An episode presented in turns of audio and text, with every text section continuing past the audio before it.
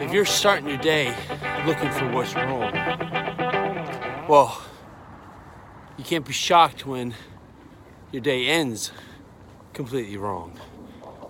What can you do today to just find out one good thing? Even if things seem like they're going sideways, even if they seem like they're going completely wrong, what can you do to find the light in that? What can you do to find the best possible thing that you can use to start guiding yourself forward out of this rut? Just one step at a time, just one step to get yourself out of that rut.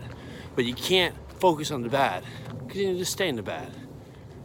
It's gonna bring you to the good if you can just find that one thing that's good. That's all you need, is one thing, one thing to build on and get you started.